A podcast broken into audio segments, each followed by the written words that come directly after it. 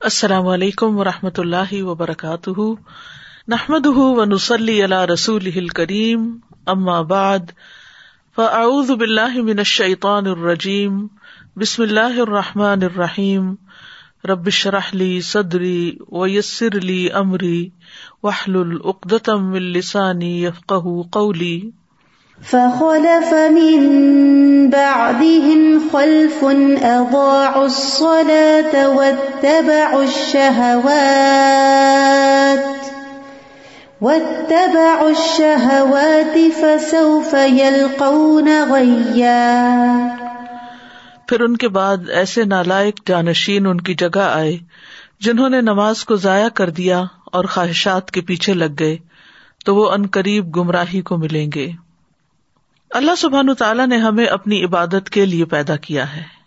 صورت ازاریات میں آتا ہے، وما خلق الجن انس اللہ آبدون میں نے جن و انس کو محض اس لیے پیدا کیا کہ وہ میری عبادت کرے سورت البقرا میں تمام انسانیت کو مخاطب کرتے ہوئے اللہ سبحان تعالیٰ فرماتے ہیں، یا ایوہنا سعبدو ربکم الذی خلقکم والذین من قبلکم لعلکم تتقون۔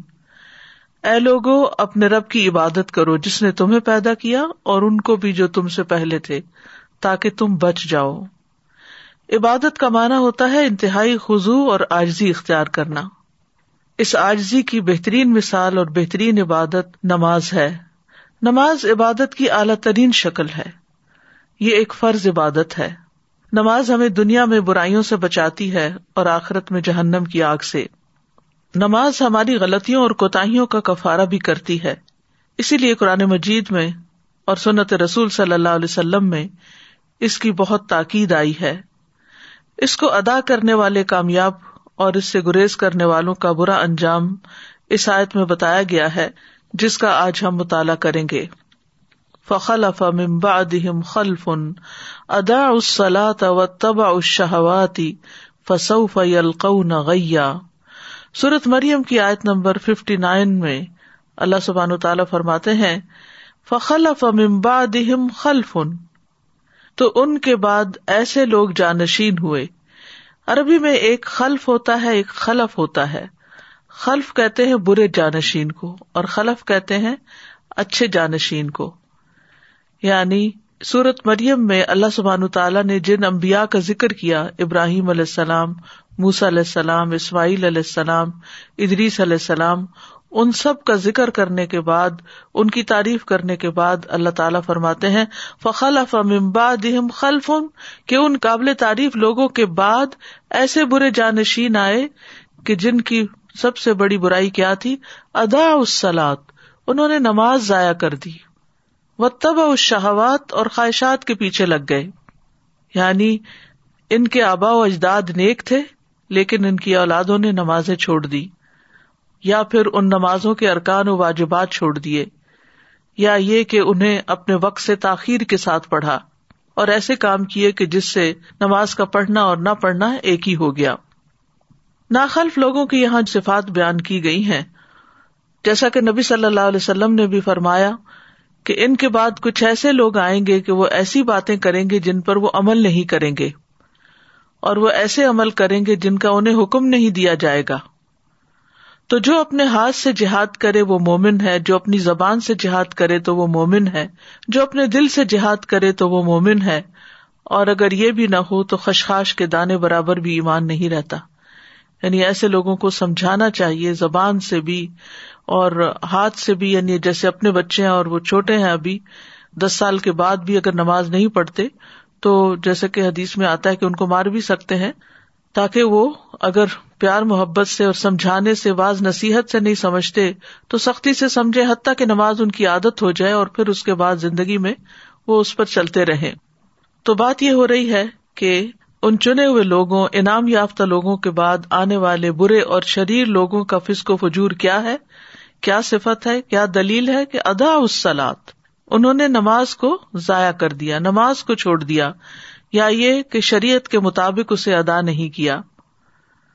اس میں سستی دکھائی، اس میں احمال کیا یعنی اسے نگلیکٹ کر دیا، یا اس سے منع کر دیا۔ یہ لوگ اللہ سے ڈرنے والے لوگ نہیں تھے۔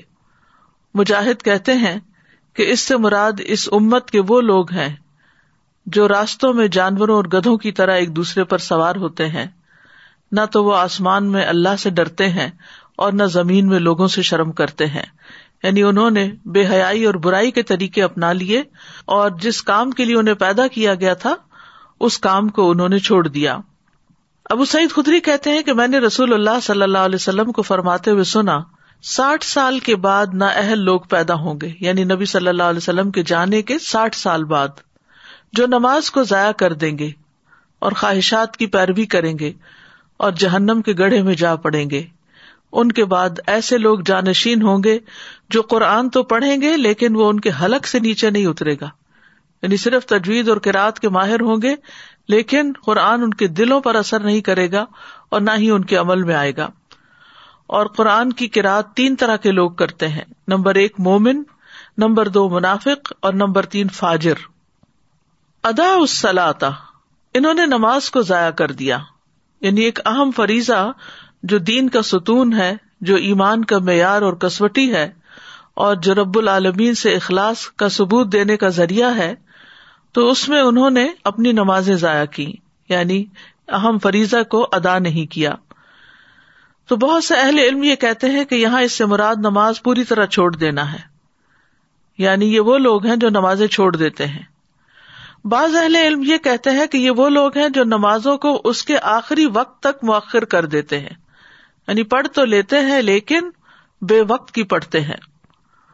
اور بعض کہتے ہیں کہ یہ وہ لوگ ہیں جو نمازوں کے اوقات ضائع کر دیتے ہیں یعنی قزا کر کر کے پڑھتے ہیں۔ اور بعض نے یہ بھی کہا کہ یہ وہ لوگ ہیں جو ارکان اور واجبات کو ضائع کر دیتے ہیں۔ یعنی نماز کے سارے ارکان، شرائط وغیرہ پوری طرح ادا نہیں کرتے۔ حسن بصری کہتے ہیں کہ اس سے مراد وہ لوگ ہیں جنہوں نے مساجد کو بےکار اور خالی کر دیا اور کھیتی باڑی کو لازم کر لیا۔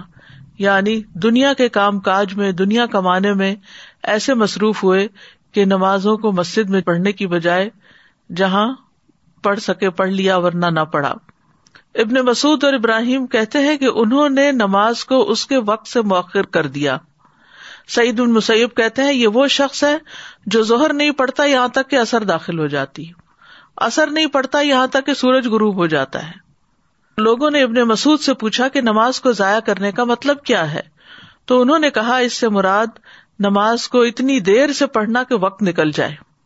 تو ان لوگوں نے کہا، ہم یہ سمجھتے تھے کہ نماز کو چھوڑ دینا، اسے ترک کرنا ہے۔ تو انہوں نے کہا کہ اگر وہ نماز کو چھوڑ دیتے تو دین سے ہی نکل جاتے۔ نماز کو لیٹ کرنا بہرحال نفاق کی علامت ہے، جس کا حدیث میں بھی ذکر آیا ہے۔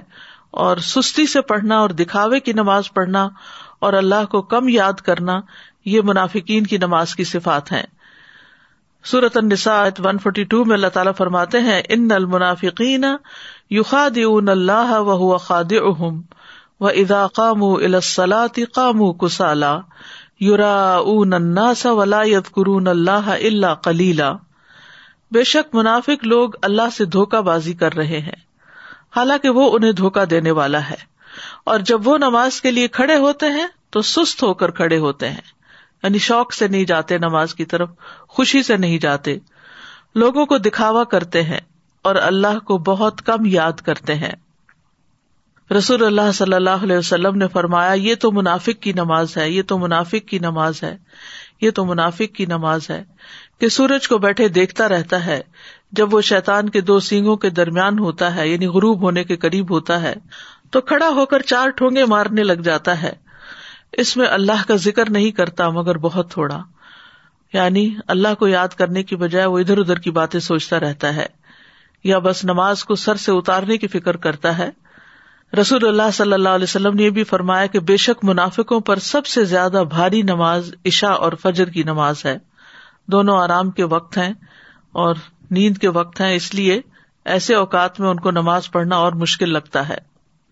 سعید بن مسیب کہتے ہیں کہ وہ لوگ حیا السلاط حیا الفلاح کے الفاظ سنتے ہیں۔ تندرست اور صحیح سالم ہونے کے باوجود نماز پڑھنے نہیں جاتے۔ استغفر اللہ۔ یعنی آزان کی آواز آتی ہے، اس کے باوجود بھی وہ اس سے غفلت برتتے ہیں۔ ایک مانا بھی کیا گیا ہے کہ یہ عمدگی سے نماز نہیں پڑھتے۔ ابو حرارا رضی اللہ عنہ کہتے ہیں کہ ایک دن آپ صلی اللہ علیہ وسلم نے ہمیں نماز پڑھائی، پھر مڑے اور فرمایا، اے فلاں، تم نے اپنی نماز اچھی طرح کیوں نہیں ادا کی؟ کیا نمازی کو دکھائی نہیں دیتا جب وہ نماز پڑھتا ہے کہ اس نے کس طرح نماز ادا کی؟ حالانکہ وہ اپنے ہی لیے نماز ادا کرتا ہے۔ تو پھر چاہیے کہ اچھے سے اچھے طریقے سے ادا کرے۔ اسی طرح ایک مانا یہ بھی ہے کہ جلدی جلدی نماز پڑھنا، بس سر سے اتارنے کی کوشش کرنا۔ حذیفہ رضی اللہ عنہ کہتے ہیں، انہوں نے ایک آدمی کو نماز پڑھتے ہوئے دیکھا، اس نے نماز میں کمی کی یعنی تیز تیز پڑھ رہا تھا، صحیح طرح رکو اور سجود ادا نہیں کر رہا تھا۔ حذیفہ نے اس سے کہا، تم کتنے عرصے سے ایسی نماز ادا کر رہے ہو؟ اس نے کہا، چالیس سال سے۔ تو انہوں نے کہا کہ تم نے چالیس سال سے کوئی نماز نہیں پڑھی۔ اگر تم ایسی ہی نماز پڑھتے مر جاتے تو تم محمد صلی اللہ علیہ وسلم کی ملت کے علاوہ ہی مرو گے پھر کہا، بے شک ایک آدمی ہلکی نماز پڑھنے کے باوجود اسے مکمل اور اچھے طریقے سے ادا کر سکتا ہے۔ تو اصل مقصود کیا ہے کہ نماز کا پھر حق ادا کیا جائے۔ اطمینان سے نماز کے ارکان کو ادا کیا جائے۔ ابو حرارا کہتے ہیں کہ رسول اللہ صلی اللہ علیہ وسلم ایک مرتبہ مسجد تشریف لے گئے۔ اسی وقت ایک شخص آیا اور اس نے نماز پڑھی۔ اس کے بعد نبی صلی اللہ علیہ وسلم کو سلام کیا۔ آپ نے سلام کا جواب دیا اور فرمایا کہ واپس جاؤ نماز پڑھو، کیونکہ تم نے نماز نہیں پڑھی۔ وہ لوٹ گیا، اس نے ویسے ہی نماز دوبارہ پڑھ دی، جیسے پہلے پڑھی تھی۔ پھر آیا اور نبی صلی اللہ علیہ وسلم کو سلام کیا۔ آپ نے فرمایا، واپس جاؤ، نماز پڑھو، کیونکہ تم نے نماز نہیں پڑھی۔ اس طرح تین مرتبہ ہوا۔ پھر اس نے کہا، اس ذات کی قسم جس نے آپ کو حق کے ساتھ بھیجا ہے میں اس سے بہتر نماز ادا نہیں کر سکتا۔ لہٰذا آپ مجھے سکھا دیجیے آپ نے فرمایا، جب تم نماز کے لیے کھڑے ہو تو تقبیر کہو۔ اس کے بعد جتنا قرآن تمہیں یاد ہو اس کو پڑھو۔ یعنی سورت فاتح کے بعد۔ پھر رکو کرو، یہاں تک کہ اطمینان سے رکو کرو۔ پھر سر اٹھاؤ، یہاں تک کہ سیدھے کھڑے ہو جاؤ۔ پھر سجدہ کرو، یہاں تک کہ اطمینان سے سجدہ کرو۔ پھر سر اٹھاؤ، یہاں تک کہ اطمینان سے بیٹھ جاؤ۔ اور اپنی پوری نماز میں اسی طرح کرو۔ یعنی ہر رکن اس طرح ادا کرنا چاہیے کہ اس کے بعد انسان اپنی جگہ پر ٹھہر جائے، سکون سے، اور پھر دوبارہ اگلا رکن ادا کرے۔ پھر اسی طرح رکو اور سجود میں اگر کمر سیدھی نہ کی جائے اور بس تھوڑا سا جھکا کے سر اٹھا لیا جائے، تو آپ نے فرمایا وہ نماز کافی نہ ہوگی جس میں آدمی اپنی پشت کو رکو اور سجود میں سیدھا نہ رکھے۔ امام شاف امام احمد اور اسحاق کہتے ہیں، جو اپنے رکو اور سجدے میں اپنی پشت سیدھی نہیں رکھتا یعنی اسٹریٹ نہیں ہوتی، اس کی نماز فاسد ہو جاتی ہے۔ ابن کئیم رحمت اللہ علیہ کہتے ہیں کہ نماز میں یہ چھ صفات منافقوں کی علامت ہے۔ نماز کی طرف جاتے وقت سستی کا مظاہرہ کرنا، نماز ادا کرتے ہوئے لوگوں کے لیے دکھاوا کرنا، اس کی ادائیگی میں تاخیر کرنا، جلدی جلدی ٹھونگے مارنا۔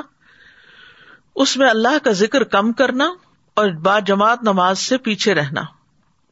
تو خلاصہ یہ ہے کہ جو شخص وزو مکمل کرنے اور رکو اور سجود کو مکمل کرنے کی حفاظت نہ کرے، وہ نماز کی حفاظت کرنے والا نہیں ہوتا اور جو نماز کی حفاظت نہیں کرتا، گویا وہ اسے ضائع کر دیتا ہے۔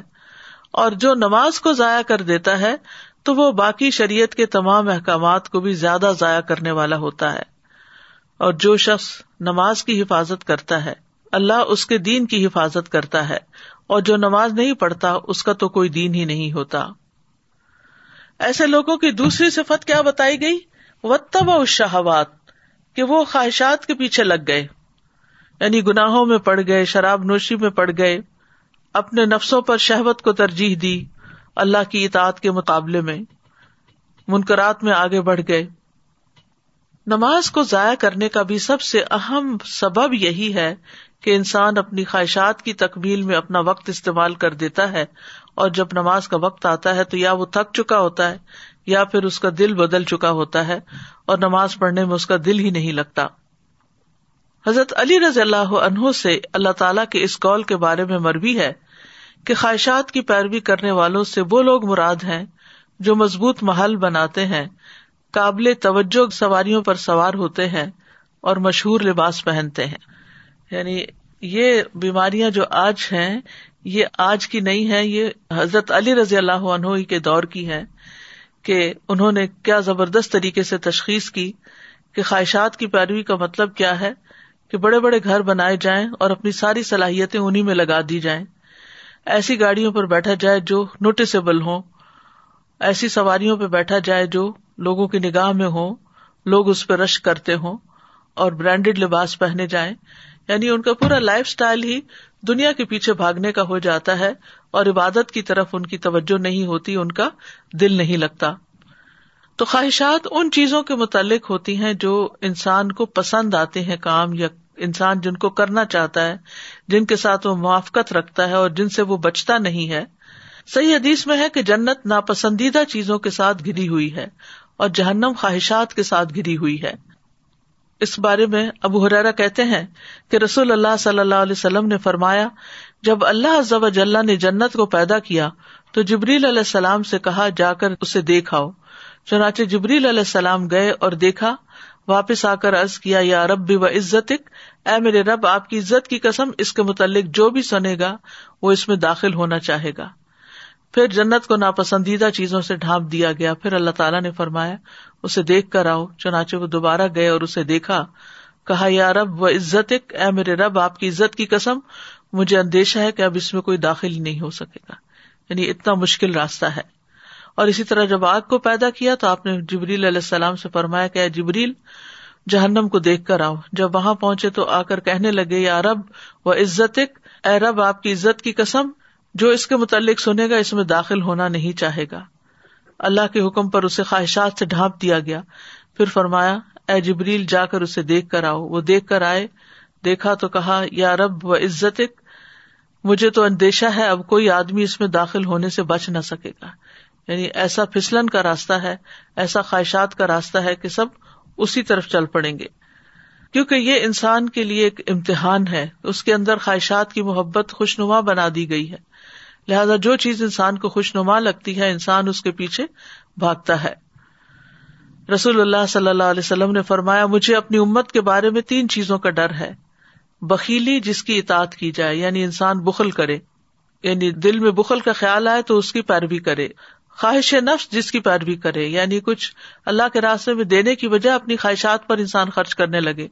اور گمراہ امرام جو لوگوں کو مس لیڈ کرے اپنی خواہشات پرستی کی وجہ سے۔ پھر اسی طرح اپنی مرضی کی زندگی گزارنا، یہ بھی گمراہی کا راستہ ہے۔ اور آپ صلی اللہ علیہ وسلم نے اس کے بارے میں فرمایا، مجھے تمہارے متعلق ان گمراہ کن خواہشات سے سب سے زیادہ اندیشہ ہے، جن کا تعلق پیٹ اور شرم گاہ سے ہوتا ہے، اور اپنی مرضی پر چلنے کی گمراہی کا بھی اندیشہ ہے۔ اپنی مرضی پہ چلنے کی گمراہی یعنی جو دل میں آئے گا، وہ کریں گے۔ اگر دیکھا جائے تو خواہش کی شدت جو ہے وہ ہر برائی کی جڑ ہے۔ قرآن مجید میں یہ جو آتا ہے وہ عہدرت الفس شہ تو شہ کا مانا یہ کیا گیا کہ کسی چیز میں شدید خواہش رکھنا اور اس کی ہرس کرنا۔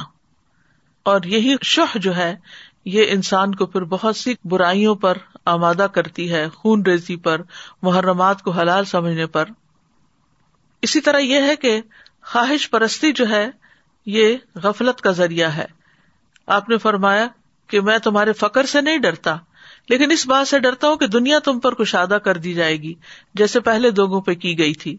تو تم ایک دوسرے سے آگے بڑھنے لگو گے جس طرح وہ ایک دوسرے سے آگے بڑھنے لگے، اور وہ تمہیں غافل کر دے جس طرح ان لوگوں کو غافل کر دیا تھا۔ خواہش پرستی سے انسان اللہ کے ذکر سے غافل ہو جاتا ہے۔ اللہ تعالیٰ فرماتے یا الدین امن لا تلحکم اموالکم ولا اولادکم ان ذکر اللہ۔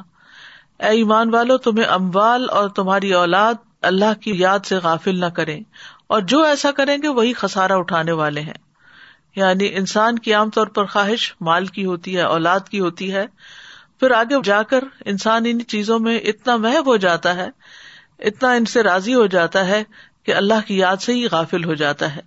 یعنی ان چیزوں کے نہ ہونے پر جس طرح وہ رب کو پکارتا تھا، ان کے ملنے کے بعد وہ رب کو اس طرح نہیں پکارتا۔ تو جب انسان خواہشات کی پیروی کرنے لگتا ہے تو وہ فرائض سے غافل ہو جاتا ہے۔ اور پھر خواہش پرستی ایسی چیز ہے کہ جو اللہ سبحان تعالیٰ کے احکامات کو بوجھ بنا کے رکھ دیتی ہے۔ عبداللہ ابن امر کہتے ہیں، میں نے نبی صلی اللہ علیہ وسلم کو فرماتے ہوئے سنا، کتنے ہی لوگ ایسے ہیں جو اپنی خواہش نفس کو پورا کرنے میں لگ جاتے ہیں۔ یعنی پھر مراد یہ کہ اپنے فرائض کو بھول جاتے ہیں، اپنی ذمہ داریاں بھول جاتے ہیں۔ ان کے لیے قیامت کے دن جہنم کے سوا کچھ نہ ہوگا۔ لیکن جو شخص خواہش پر نماز کو ترجیح دے، تو اس کی فضیلت بھی بیان کی گئی ہے۔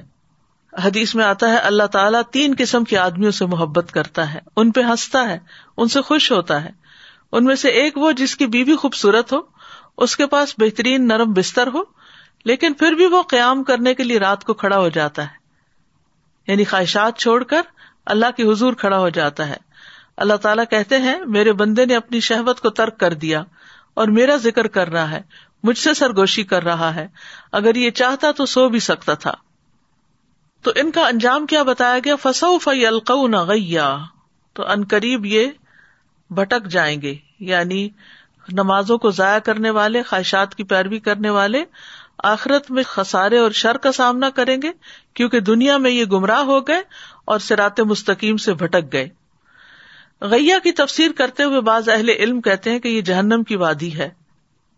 اور اس بارے میں جو آثار ہیں وہ یہ، ابن جریر نے یہی موقف اختیار کیا کہ غی جہنم کی ایک وادی ہے۔ عربی زبان میں غی کا لفظ جو ہے رشت کے مقابلے میں آتا ہے، بھلائی کے مقابلے میں۔ لا اکرا حف الدین کا تبین رشت من الغی دین میں کوئی زبردستی نہیں، بلا شبہ ہدایت گمراہی سے صاف واضح ہو چکی ہے۔ شر اور گمراہی کو بھی غی کہا جاتا ہے۔ شر اور گمراہی کے لیے بھی لفظ غی استعمال ہوتا ہے۔ تو جو شخص گمراہ ہوتا ہے وہ بھلائی پر نہیں ہوتا اور جو بھلائی کا رستہ چھوڑ دیتا ہے تو پھر یہ چیز اس کو عذاب تک پہنچا دیتی ہے۔ اسی لیے بعض اہل علم نے غی سے مراد صرف بھٹکنا نہیں لیا بلکہ بھٹکنے کا جو انجام ہے جہنم کی صورت میں وہ بھی مراد لیا ہے۔ وہ کہتے ہیں کہ نہ فی جہنم بعید ان قار خبیس ان تام کہ یہ جہنم میں ایک نہر ہے کہ جو بہت ہی گہرائی والی ہے اور اس کا کھانا انتہائی خبیص ہے۔ ابن عباس کہتے ہیں الغی وادن فی جہنم۔ کہ غی جہنم کی وادیاں ابن عباس کا قول ہے یہ، کہ ان کی گرمی سے پناہ مانگنی چاہیے۔ جو کہ زنا پہ اصرار کرنے والے آدھی شراب پینے والے سود کھانے والے اور اس سے باز نہ آنے والے اور والدین کی نافرمانی کرنے والے اور جھوٹی گواہی دینے والوں کے لیے ہیں۔ عطا کہتے ہیں الغئی سے مراد وادن فی جہنم یسیل قیحن و دمن یہ جہنم کی ایسی وادی ہے کہ جس میں پیپ اور خون بہتا ہے۔ کاب کہتے ہیں، ہوا وادن فی جہنم ابادہ قارن و شد ہر رن کہ یہ جہنم ایسی وادی ہے کہ جو بہت دور گہری ہے۔ اور بہت سخت گرم ہے۔ ابن مسعد کہتے ہیں کہ جہنم کی ایک وادی ہے جس کی گہرائی بہت لمبی ہے اور اس کی خوراک بہت بری ہے۔ تو اس آیت سے ہمیں خاص طور پر نماز کی اہمیت کا پتہ چلتا ہے، کیونکہ انسان اللہ کی عبادت کے لیے پیدا کیا گیا، اس مقصد کے لیے پیدا کیا گیا۔ لہذا جب تک یہ مقصد پورا نہیں کرتا، اس کا چھٹکارا نہیں ہو سکتا۔ کائنات کی تمام مخلوقات جو ہیں وہ اللہ سبحان تعالیٰ کی تصبیح کرتی ہیں، اس کی نماز پڑھتی ہیں۔ سورت نور میں آتا ہے، الم ترا ان اللہ یوسب الح منف سماوات ول ارد و تئی فاتن کل ان قد علم صلاح و تصبیح و اللہ علیم بما یفعلون۔ کیا تم دیکھتے نہیں کہ آسمانوں اور زمین میں جو کچھ ہے اور فضا میں پر پھیلائے ہوئے پرندے بھی، یہ سب اللہ کی تصویر کر رہے ہیں۔ ہر مخلوق کو اپنی نماز اور تصبیح کا طریقہ معلوم ہے۔ گویا ساری مخلوق پر ہے یہ نماز، ہر ایک کا طریقہ الگ ہے، وہ ان کو خود پتا ہے کہ کیا کرنا ہے۔ اور جو کچھ وہ کرتے ہیں، اللہ سب کچھ جانتا ہے۔ ساری مخلوق اللہ کے آگے سجدہ ریز ہے۔ ولی اللہ یس جدومن فسماوات ولرد آسمان و زمین میں جتنی بھی چیزیں ہیں، خوشی اور ناخوشی سے اللہ کو سجدہ کر رہی ہیں۔ تمام امبیا کی طرف نماز کی وہی کی گئی۔ وجہ اللہ امت یادون اب امرنا و اوہینا الہم فعل الخیراتی و اقام الصلاتی و ایتا الزکاتی و کانو لنا آبدین اور ہم نے انہیں ایسے پیشوا بنایا جو ہمارے حکم کے ساتھ رہنمائی کرتے تھے۔ اور ہم نے ان کی طرف نیکیاں کرنے اور نماز قائم کرنے اور زکوٰۃ ادا کرنے کی وہی بھیجی اور وہ صرف ہماری عبادت کرنے والے تھے۔ تو اس سے کیا پتا چلتا ہے تمام امبیا کو یہ حکم دیا گیا۔ اللہ سبحان تعالیٰ اپنے سارے بندوں کو اس کا حکم دیتے ہیں۔ کل عبادی الدین آ منو یقین میرے بندوں سے جو ایمان لائے ہیں، ان سے کہہ دیجیے کہ وہ نماز قائم کرے اور پھر نمازوں کی حفاظت کا حکم بھی دیا گیا۔ سچے ایمان والوں کی صفت یہ بتائی گئی اللہ یقین السلاۃ و مما رزقنا ہم یون فکون الائی کا ہم وہ لوگ جو نماز قائم کرتے ہیں اور اس میں سے جو ہم نے انہیں دیا، وہ خرچ کرتے ہیں، یہی لوگ سچے مومن ہیں۔ یعنی ان کی سچائی ان دو چیزوں سے ثابت ہوتی ہے۔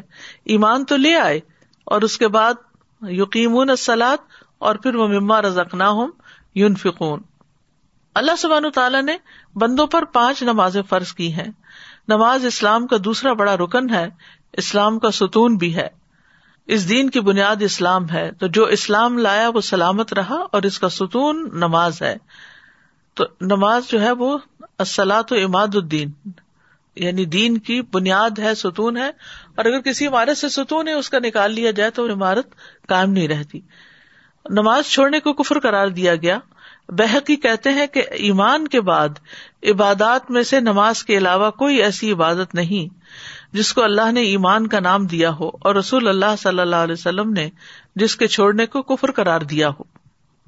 نماز اعمال میں سب سے بہترین عمل ہے۔ رسول اللہ صلی اللہ علیہ وسلم نے فرمایا، ثابت قدم رہو اور تم ہرگز اس کی مکمل اطاعت نہیں رکھ سکو گے۔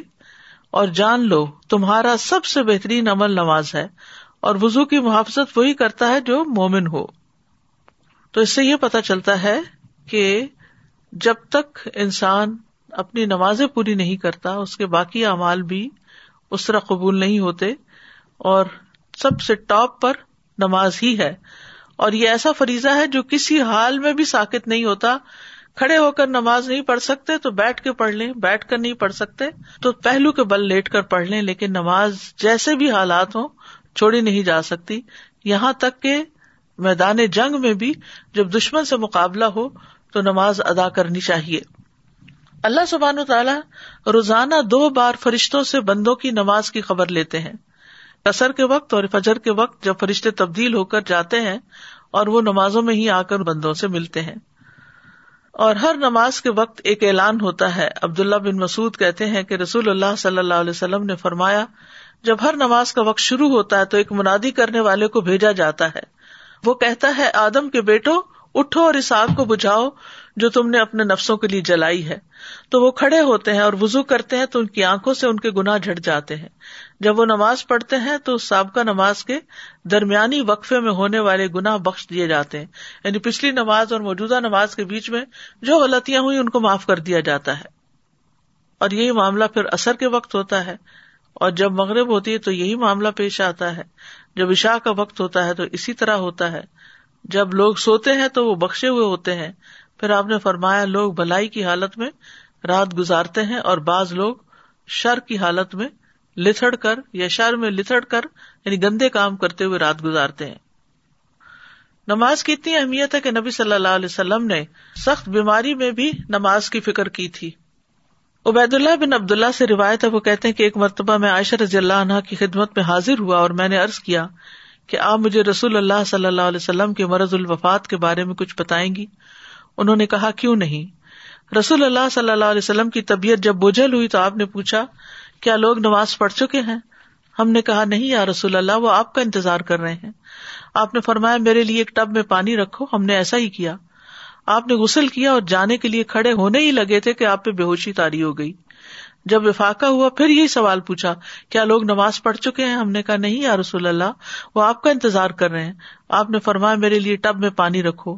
آپ نہا کر جانے کے لیے کھڑے ہی ہونے لگے تھے کہ آپ پہ بے ہوشی تاری ہو گئی۔ حضرت عائشہ کہتی ہیں کہ لوگ نماز عشاء کے لیے مسجد میں بیٹھے، آپ کا انتظار کر رہے تھے، تو آپ نے ابو بکر کے پاس یہ پیغام بھیجا کہ آپ لوگوں کو نماز پڑھا دیں۔ چنانچہ ان دنوں میں ابو بکر لوگوں کو نماز پڑھاتے رہے۔ ایک دن حضور صلی اللہ علیہ وسلم کو اپنے مرض میں کچھ تخفیف محسوس ہوئی۔ تو آپ ظہر کی نماز کے وقت دو آدمیوں کے درمیان نکلے، جن میں سے ایک عباس تھے۔ ابو بکر نے جب آپ کو دیکھا تو پیچھے ہٹنے لگے۔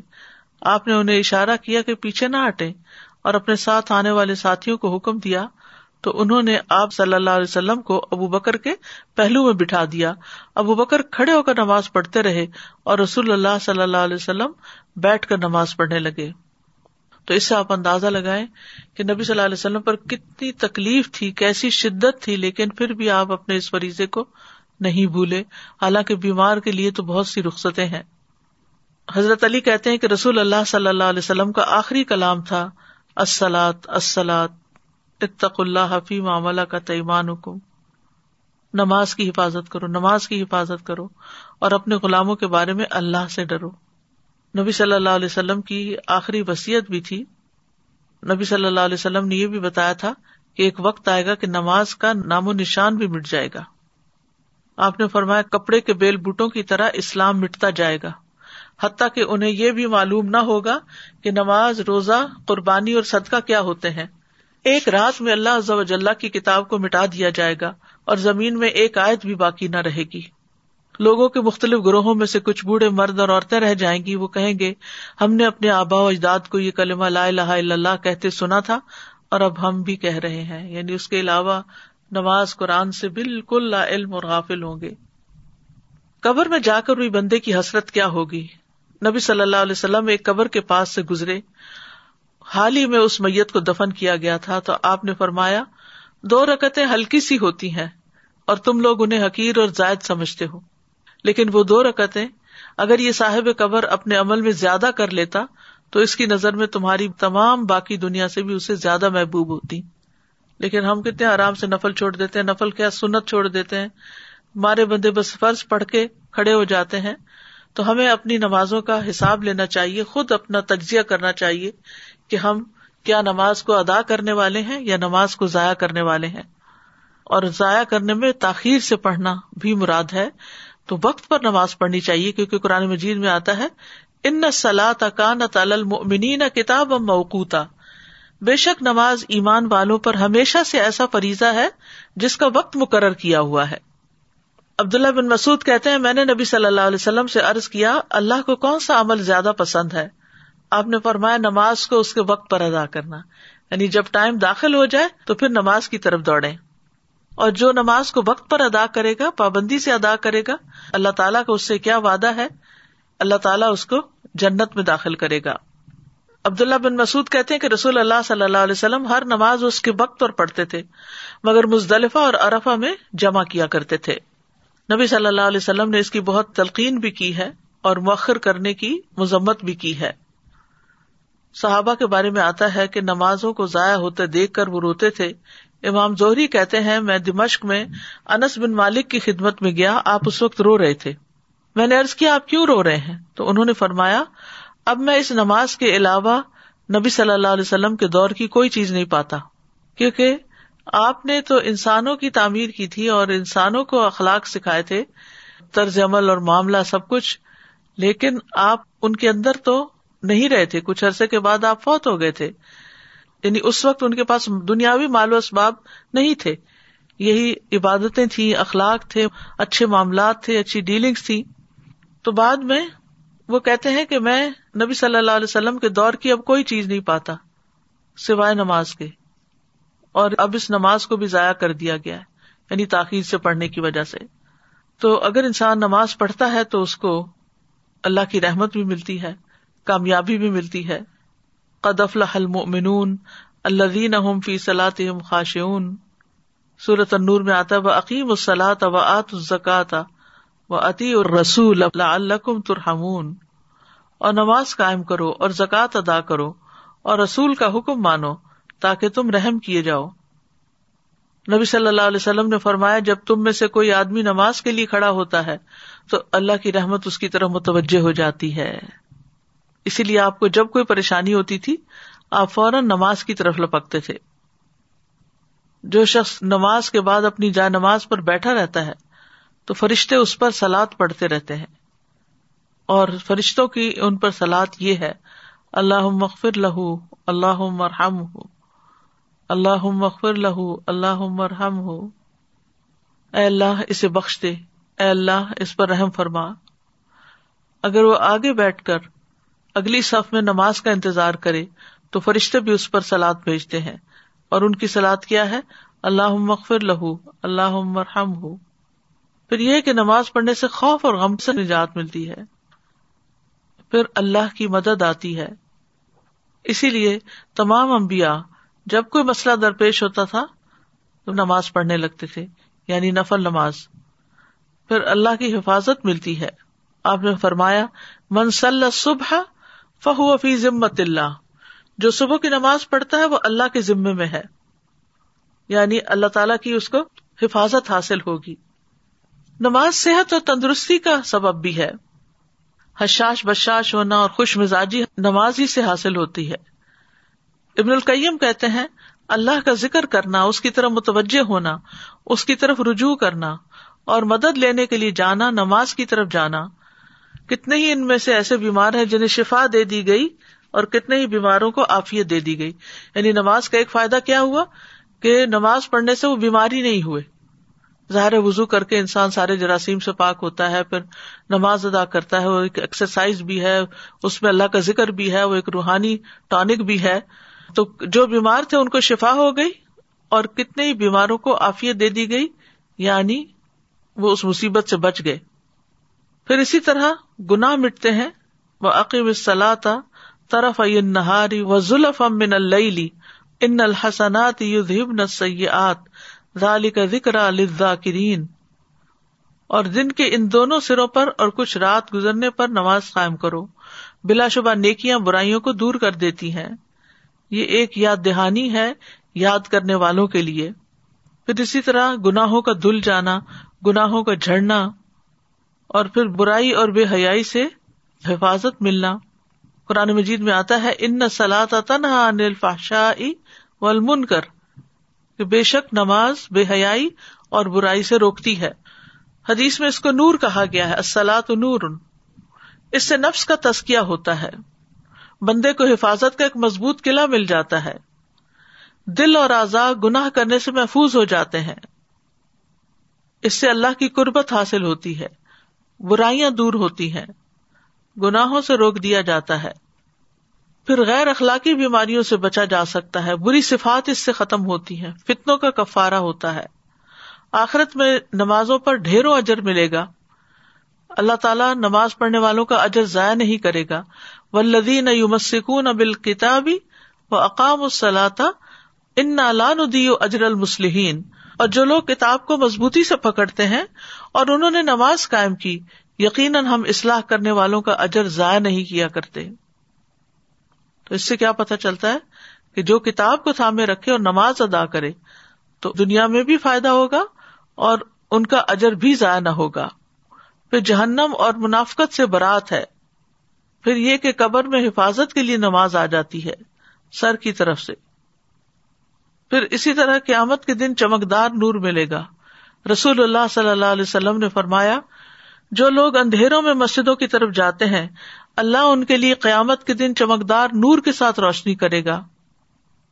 پھر فرمایا، اندھیرے میں مسجد جانے والوں کو قیامت کے دن مکمل نور کی خوشخبری دے دو۔ یہ قیامت کے دن آنکھیں ٹھنڈی کرنے کا باعث بھی ہوگا۔ سجدے اور وزو کی وجہ سے آزاد چمک رہے ہوں گے نمازیوں کے۔ قیامت کے دن برہان اور نجات کا ذریعہ ہے۔ نبی صلی اللہ علیہ وسلم کی ملاقات اور آپ کی صحبت چاہے قیامت کے دن تو کثرت سجود کا آپ نے حکم دیا۔ سجدے کے نشانات پر آگ حرام ہے۔ نمازی کو جنت میں داخل کرنا اللہ پر حق ہے۔ نماز جنت میں لے جانے کا باعث ہے۔ کثرت نماز جنت میں پہلے داخل کرانے کا باعث ہے۔ گزا قبیلے کے دو آدمی تھے اور ان میں سے ایک اللہ کے راستے میں مارا گیا اور ایک ایک سال کے بعد فوت ہوا۔ تو جو سال کے بعد فوت ہوا، طلحہ کہتے وہ مجھے خواب میں آیا کہ جنت کا دروازہ کھولا گیا اور بعد میں فوت ہونے والا، شہید ہونے والے سے پہلے جنت میں داخل ہوا۔ اس پہ مجھے بڑا تعجب ہوا۔ جب صبح ہوئی تو میں نے اس خواب کا ذکر نبی صلی اللہ علیہ وسلم سے کیا۔ آپ نے فرمایا، کیا اس نے ایک سال بعد تک رمضان کے روزے نہیں رکھے۔ اس کے بعد چھ ہزار رکعت اور یہ اور یہ سنت کی رکعت نہیں پڑی یعنی جتنی زیادہ نمازیں اس کی ہوئی اتنے ہی اس کے درجے بلند ہوئے۔ کیونکہ ہر سجدے کے ساتھ ایک درجہ بلند ہوتا ہے۔ قرآن مجید میں اللہ تعالیٰ نے نماز کو ایمان بھی کہا ہے۔ نماز ایمان کا ترازو ہے۔ جس کے دل میں رائی برابر بھی ایمان ہو، نماز نہیں چھوڑ سکتا۔ نماز بندے اور رب کے درمیان ایک تعلق کی علامت ہے۔ اور یہ تعلق نمازوں کے ساتھ مضبوط ہوتا چلا جاتا ہے۔ نماز دل اور زبان کے ذکر کو جمع کرنے کا ذریعہ ہے۔ نماز کے ذریعے بندہ اپنے رب سے ایک درست تعلق قائم کر لیتا ہے۔ نماز کا چھوڑنا ایمان سے محرومی ہے۔ بدترین گناہ ہے۔ اللہ تعالی کی حفاظت سے بندہ باہر آ جاتا ہے۔ اعمال کی بربادی کا باعث ہے۔ دلوں کی سختی اور غفلت کا باعث ہے۔ ایک نماز بھی قزا کرنا بہت بڑے خسارے کا باعث ہے۔ بے نمازی کے لیے موت کی سختیاں بھی ہیں۔ نماز چھوڑنا اہل جہنم کی صفت ہے۔ جب ان سے پوچھا جائے گا، ما سلا کا کم فی سقر؟ کالو لم نہ کم المسلین جنت والے جہنم والوں سے پوچھیں گے، تمہیں کیا چیز دو میں لے گئی؟ وہ کہیں گے، ہم نماز نہیں پڑھتے تھے۔ ہمیں دعا بھی کرنی چاہیے، اپنے لیے بھی۔ اور اپنی اولاد کے لیے بھی کہ ہم نمازوں پر قائم رہیں۔ رب جالنی مقیم السلاتی وہ منظریتی ربنا و تقبل دعا۔ اور خواہشات سے بچنے کے لیے بھی دعا ہے۔ اللہ انی اعوذ بک من منکرات الاخلاق والاعمال والاهواء اے اللہ، میں تجھ سے برے اخلاق، برے اعمال اور بری خواہشات سے پناہ مانگتا ہوں۔ تو کرنے کے کام کیا ہے کہ نمازوں کی فکر کریں، وقت پر ادا کریں زیادہ سے زیادہ سجدے کریں یعنی سنت نفل کا بھی اہتمام کریں، فرائض اور نوافل دونوں ہی عمدگی سے ادا کریں، نماز کو اللہ کا فریضہ سمجھ کر ادا کریں اور پانچوں نمازوں کی حفاظت کریں۔ دنیا کے کاموں کی وجہ سے نمازوں سے غافل نہ ہوں۔ جیسے ہی نماز کا وقت آئے، کام چھوڑ کر نماز پڑھنے لگے گھر والوں کو بھی نماز کا حکم دیتے رہے بچوں کو بھی سب سے پہلے اسلام کا یہی حکم سکھائے اور اس کے بارے میں اس طرح ایکسپلین کریں کہ وہ ساری زندگی نماز نہ چھوڑ سکے اللہ تعالیٰ سے دعا ہے کہ اللہ تعالیٰ ہمیں نمازوں کی حفاظت کرنے کی توفیق عطا فرمائے۔ وہ آخر داوانا الحمد اللہ رب العالمین۔ سبحان اللہ و بحمد کا اشد اللہ اللہ اللہ انتا استخ فرکا و اطوب السلام علیکم و رحمۃ اللہ وبرکاتہ